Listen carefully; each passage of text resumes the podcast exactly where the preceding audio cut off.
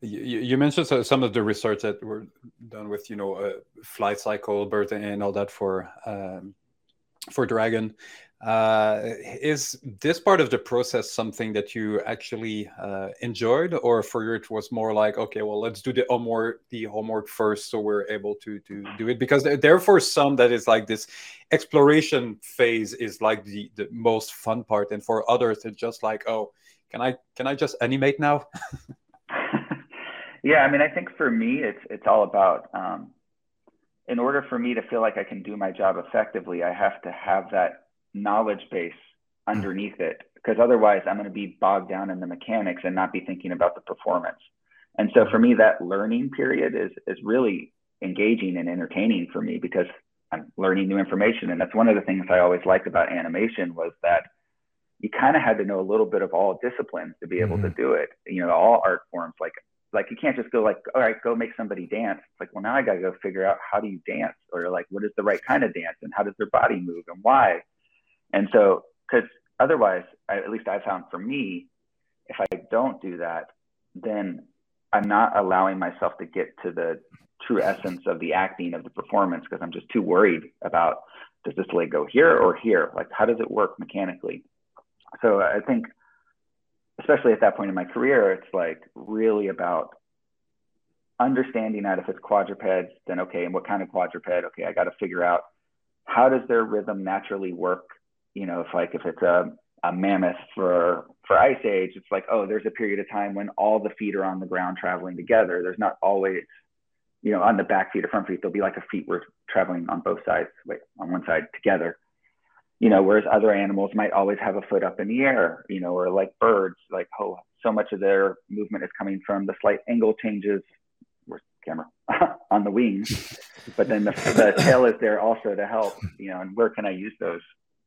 yeah it just doesn't detract from it yeah we had um we uh, we're running some stream that we answer uh, um, uh, a few questions and one that we had uh, recently was about the how do we use a reference in in general because mm-hmm. we've seen especially when you're teaching or you're looking at show showreel you see some reference that it literally like rotoscopy that they copied exactly uh, what it is and other shows you, you don't even understand where how is this reference have been influencing this animation because there's no uh, so how is it for you now and maybe how did it evolve uh, uh, over mm-hmm. time the, the use of reference yeah and i mean i'll start off by saying like i think some of those where they've really diverged from the reference some of them are stylistically they've just diverged and some of them probably got noted away from their reference also mm-hmm. you know just through yeah. the iterations with supervisors and directors yeah. um, for me, reference, let's see.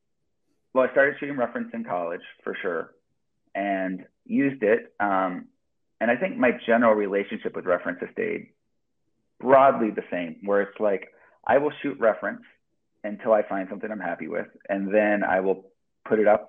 You know, when I was starting out, there was no bringing it into Maya, so it was just in a QuickTime next to it that I would time out with a stopwatch and write down notes. Uh, but now you can have it in Maya. Um, but basically I would grab the main key poses from that reference, uh, translate them into the 3D as a general first pass.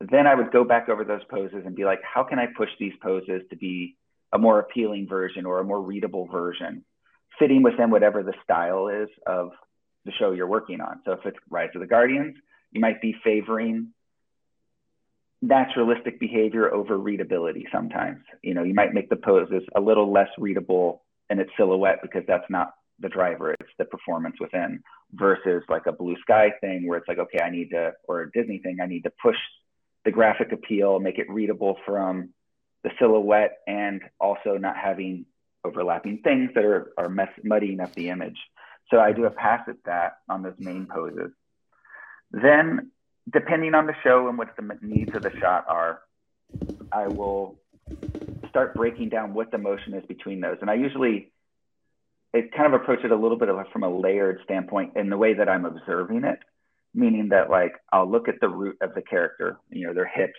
and be like, how are they mechanically moving? What's that doing to the hips? What do I want to grab from that to put into my shot? And then I'll work my way up the chain of the body to the chest and then the head until I have a decent blocking that I'm feeling good about. after that point, usually the reference turns off. And then from that point to the end of the shot, I'm just kind of seeing it as what it is on the screen and how can I push it? How can I push and pull it? What's the performance? Is this not actually reading? Did I overcomplicate things? Do I need to strip stuff out? You know, that kind of thing. And that's been my process generally through my whole career. The only thing that's changed is when I was at Blue Sky, I did more thumbnailing. Mm. And as I've progressed in my career, I do less thumbnailing. And I think part of that I've just found that I just get frustrated with the time I'm spending doing the thumbnails.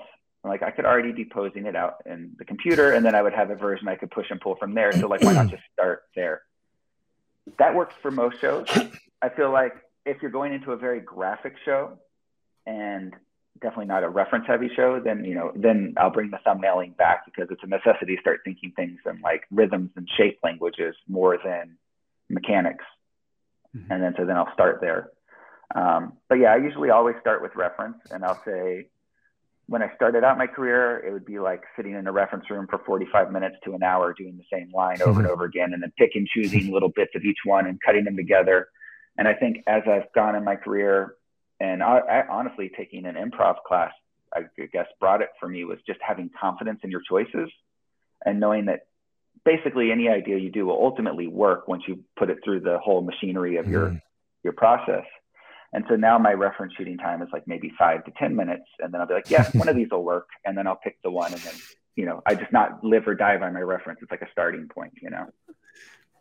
That's a huge statement. Oh, go ahead. I just wanted to ask you think it's because you got way better at it or because you you don't suffer from analysis paralysis anymore when you're going and, and look through yeah, those different options I think it's analysis paralysis. I think honestly it was it was the like improv class. Like, you know, somebody said, Oh, go take improv. And I personally didn't enjoy improv. Um, a little bit more introverted on the spot in groups. It's not really my not really my thing. But what I took away from it that I really liked was like, oh, these people are just making a choice in the moment, and then they've got to make it work. Right. You know, they have to live or by, die by that choice, and there's no really going back. And then when I just for whatever reason, after I started shooting reference again, after taking that class, I just started just trusting in my choices more and being like, cool, this will work. You know, and I had this understanding for myself for a long time was that throw away your first idea, throw away your second idea. These are going to be your generic ideas, and then keep going, keep mining until you find the thing. And for me, whatever reason, there was a light bulb at some point that going like, yes, be mindful of what's cliche, but also don't necessarily throw away that initial idea because what may seem obvious to you may be original to everybody else. You know, because mm. you all bring your own personality, your own style to things. And so just because it seems like, oh yeah, that's the obvious cliche thing, take a step back and look and like, is it really a cliche, cliche thing, or is it just the way I do things? And would that be a unique thing?